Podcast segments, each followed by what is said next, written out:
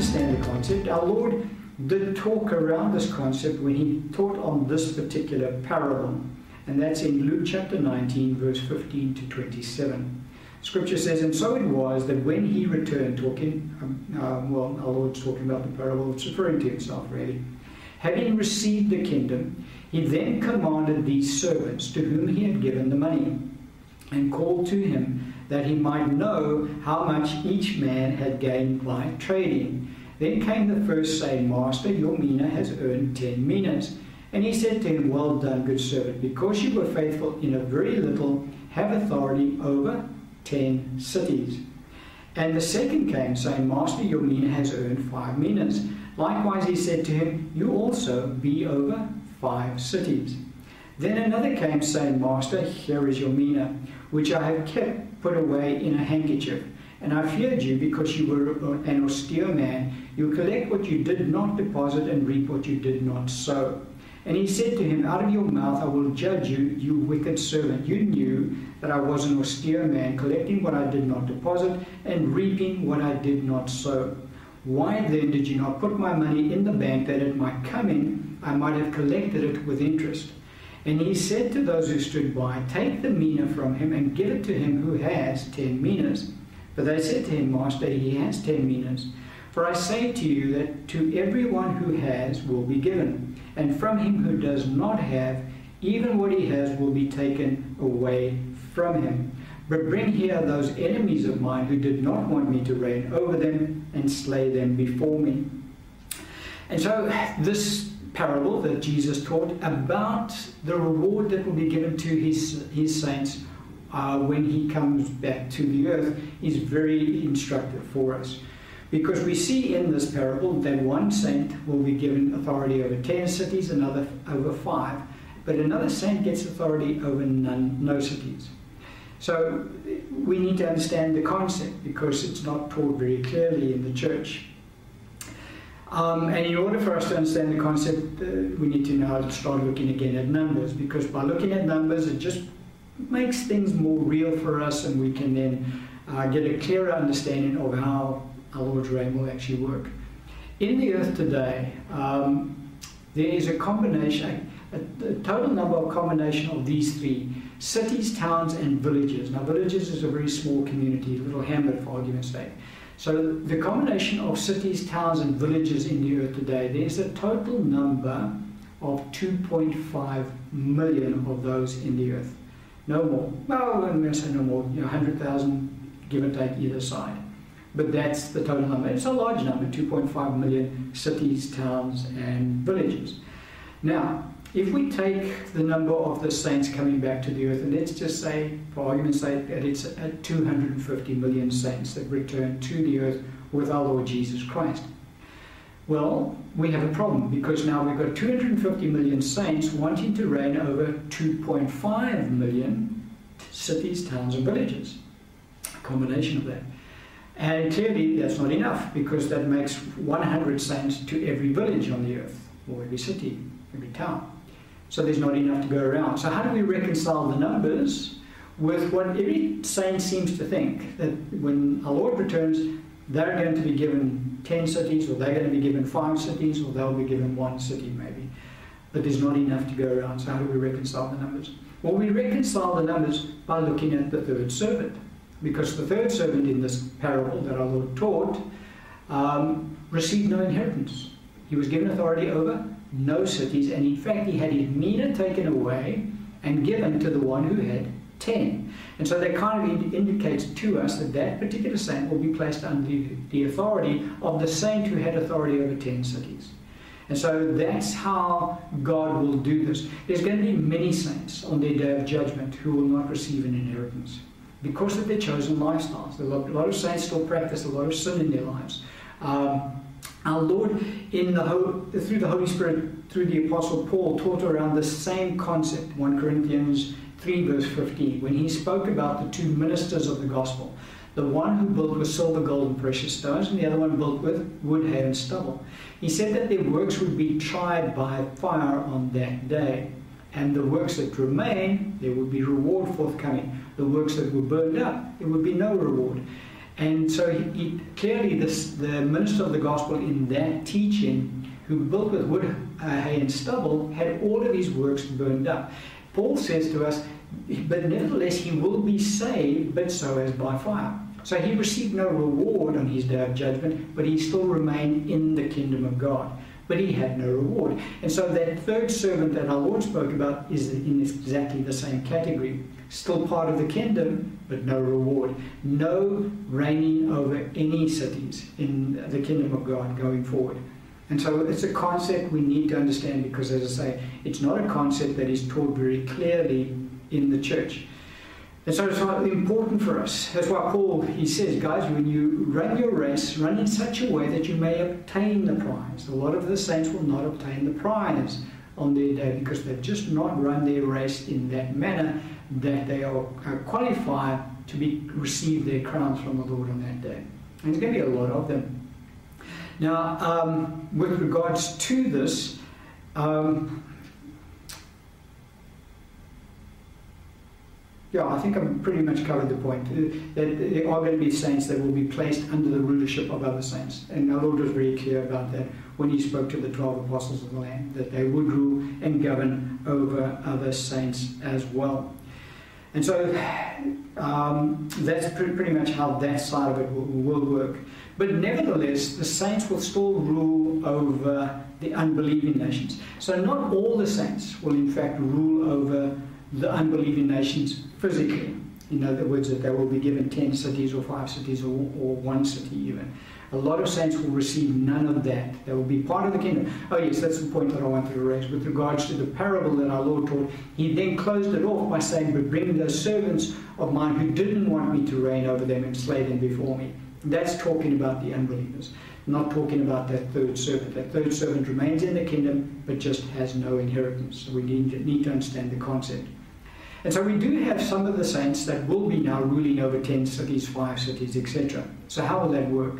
Because we've said that all the saints will be housed in the geographic location of the Middle East around the city of Jerusalem as its capital, and um, not be living in the various parts of the earth. So, how will the saint who's now been given authority over 10 cities do that and still remain in the city of Jerusalem or in that geographic location? Well, we pick it up um, in this passage of Scripture here, Isaiah 60, verse 10 to 16. Scripture says, For the sons of foreigners shall build your walls, and their kings shall minister to you. For in my wrath I struck you, but in my favor I have had mercy on you. Therefore your gates shall be open continually. They shall not be shut by day or night, that men may bring to you the wealth of the Gentiles and their kings in procession. For the nation and kingdom that will not serve you shall perish, and those nations shall be utterly ruined. The glory of Lebanon shall come to you, the cypress, the pine, and the box tree together, to beautify the place of my sanctuary, and I will make the place of my feet glorious. Also, the sons of those who afflicted you shall come, bowing to you, and all those who despised you shall fall prostrate at the sole of your feet. And they shall call you the city of the Lord, Zion of the Holy One of Israel whereas you've been forsaken and hated, so that those who went through you, so, sorry, so that no one went through you, I will make you an eternal excellence, a joy of many generations. You shall drink the milk of Gentiles and milk the breast of kings. You shall know that I, the Lord, am your Savior and your Redeemer, the mighty one of Jacob. So, how is it that the saints will reign over the earth, the unbelievers of the earth? Because in this passage of Scripture, we see very clearly that the, the, unbelieving nations of the earth will still have their own leaders in place, but it speaks about their kings. And so then we're not called kings anymore, they're called presidents or prime ministers, whatever the titles are given to them at this point in time. But all the nations of the earth will still have their own governments in place. And they will govern their own day to day affairs. No, nothing uh, will change from that point of view. What will change is that they will govern in accordance with the laws of God that will be uh, given to them, and they will have to govern according to the righteousness of God. Um, and so the, the saint who has been given authority over 10 cities, for argument's sake, that saint will visit those cities from time to time to ensure that God's laws are being applied. They will sit and they will pronounce judgment on any disputes that have arisen during their, their absence. But they will not be housed in those cities. Those cities and those nations will still have their own um, worldly governments in place, just they're governing now with the guidelines given to them by God. So that's how that will work. In order for us again to have a clearer understanding, well, how does that pan out? We can go back again to the Old Covenant and we can look at the example there. The example that we would look at is the reign of Solomon, because Solomon's reign was a type and shadow of our Lord's millennial reign. Now, under the reign of Solomon, what had happened is that the nation of Israel had conquered a lot of the surrounding nations uh, to, that, uh, to Israel. But those nations were, remained intact, and their kings and their leaders remained in place. What Israel did to those nations is that she imposed tribute on those surrounding nations.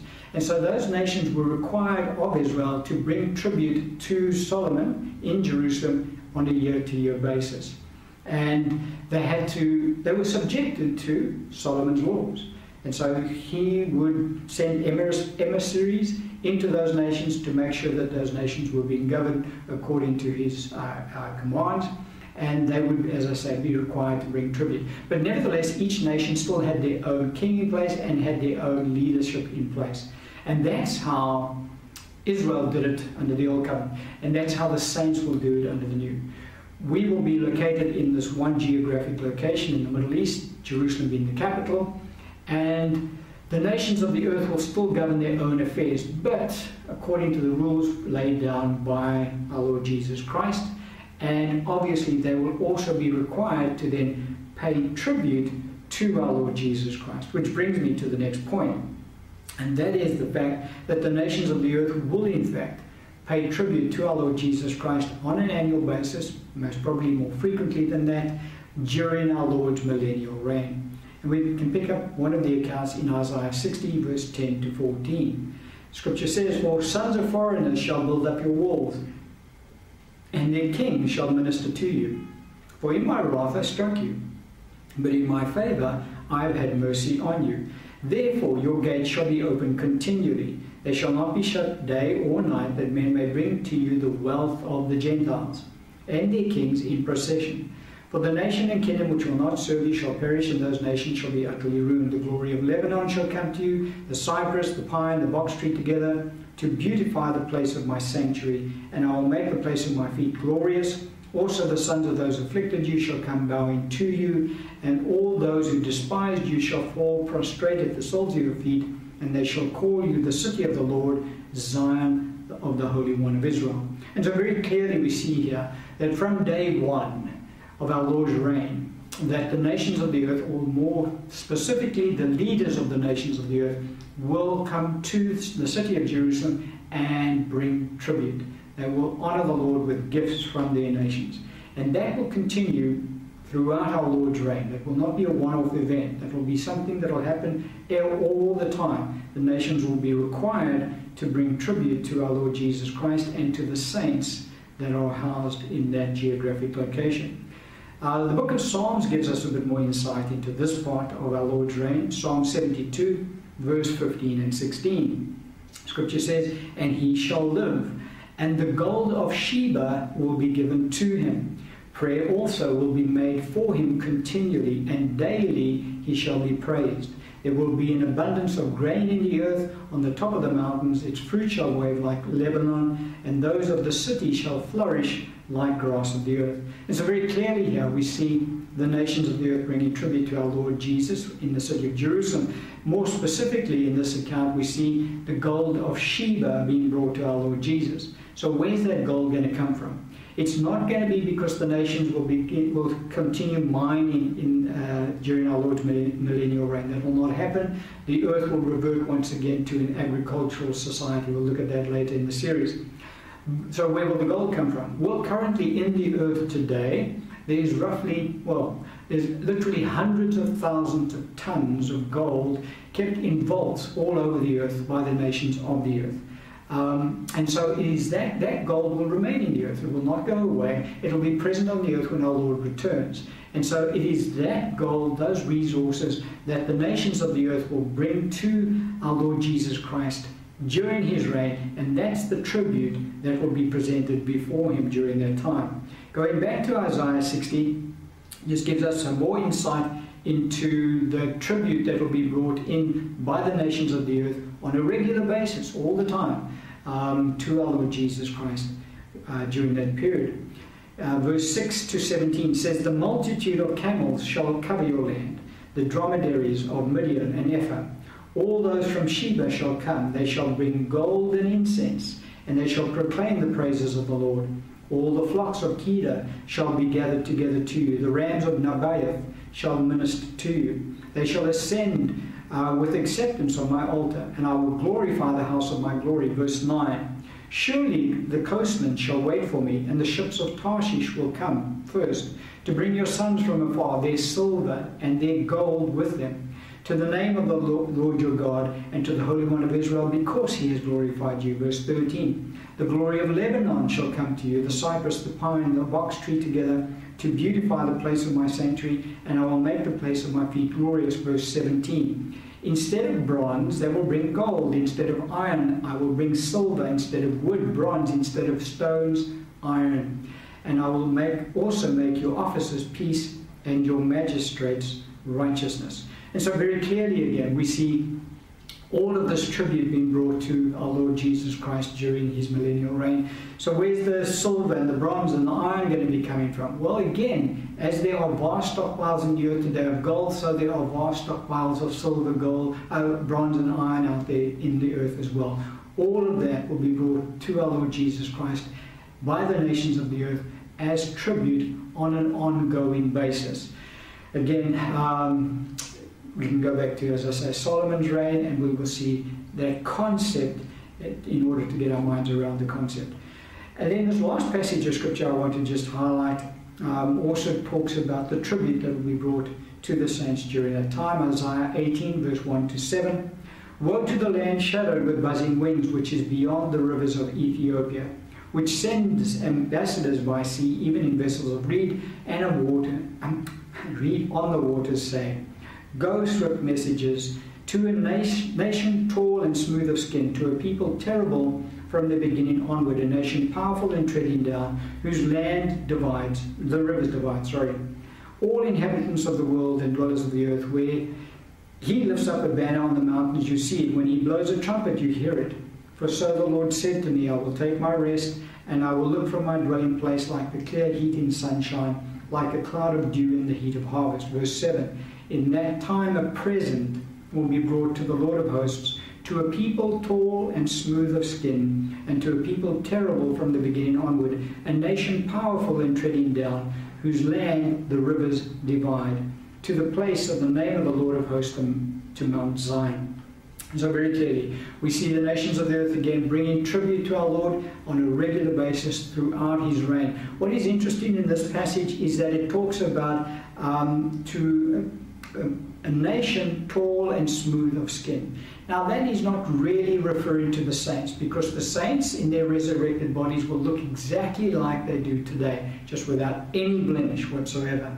Perfect bodies, but nevertheless looking exactly the same. Same height as well, same features, same height, no change in height. So it's not a case that when our Lord returns, all the saints are going to be made six feet tall and they're all going to have smooth skins. No, not at all. This description of people who are tall and smooth of skin, in fact, is referring to the angels of God. Because uh, don't forget, our Lord, when He returns to the earth, will also return with His mighty angels. And so there will be, will be angelic beings in the city of Jerusalem where our Lord is, and that's the description given to us in Scripture of what they will look like to the unbelieving nations in the earth when they come to bring tribute. But nevertheless, the point that I wanted to raise from this passage and in this section is that continually tribute will be brought to the city of Jerusalem, to our Lord Jesus Christ, by all the unbelieving nations in the earth during his millennial reign. I'm going to end the point on that. I'm sorry, end the teaching on that